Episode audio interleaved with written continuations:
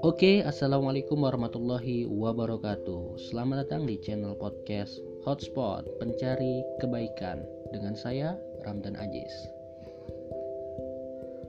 Ada seorang pemuda dengan mata tertutup mencoba berjalan di dalam sebuah ruangan yang gelap. Langkah pertama berjalan mulus, nggak ada apa-apa tuh. Langkah kedua mulai agak bengkok-bengkok ataupun ya nggak beraturan lah. Langkah selanjutnya pun begitu. Makin nggak beraturan. Ia mulai menendang tempat sampah yang terletak di salah satu sudut ruangan. Kemudian isinya tuh berhamburan sehingga membuat kotor lantai ruangan tersebut. Kemudian kepalanya terpentok tangga selang beberapa waktu kakinya pun keseleo karena salah menginjak undakan yang ada di hadapannya. Dalam beberapa menit, pemuda ini membuat ruangan itu menjadi berantakan, kacau balau, dan beh, dah luar biasa. Bukan saja sampah yang berceceran, tetapi letak beberapa barang pun jadi berubah. Belum lagi luka yang ada di tubuhnya akibat benturan dan tabrakan dengan benda-benda keras. Jatuh dari tangga, kepala terbentur, badan sakit semua, membuatnya ragu untuk melangkah lagi. Akhirnya dia memilih diam di tempat gak bergerak. Karena merasa setiap langkahnya tuh percuma gitu. Mengandung resiko yang luar biasa tingginya. Dan dia tidak siap menghadapinya, dia takut.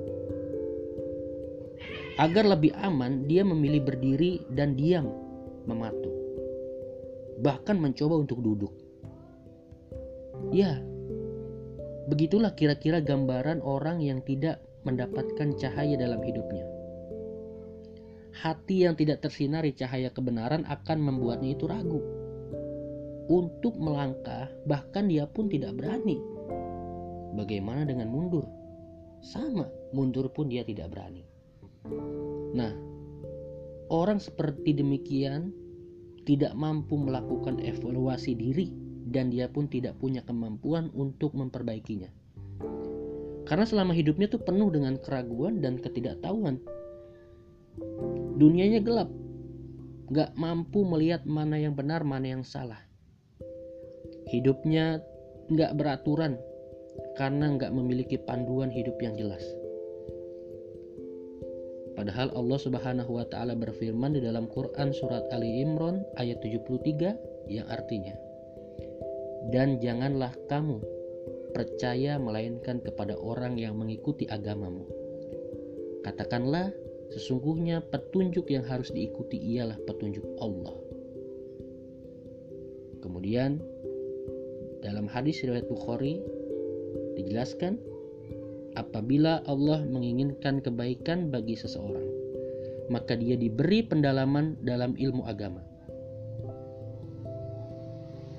Panduan inilah yang mahal. Kekayaan bagi kita adalah hidayah ilahi yang harus disyukuri. Bersyukurlah karena kita dianugerahi cahaya, cahaya kebenaran. Jika tidak, setiap langkah kita akan sangat merepotkan dan membuat kita sangat cemas was-was dan enggak bisa apa-apa. Segala tindak tanduk kita pun enggak terkendali. Orang yang jauh dari cahaya kebenaran akan akrab dengan ketakutan.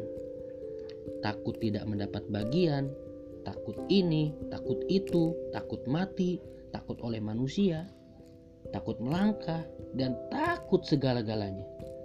Akibatnya hidupnya itu penuh dengan kepanikan dan keputusasaan. Semua yang ia miliki itu habis.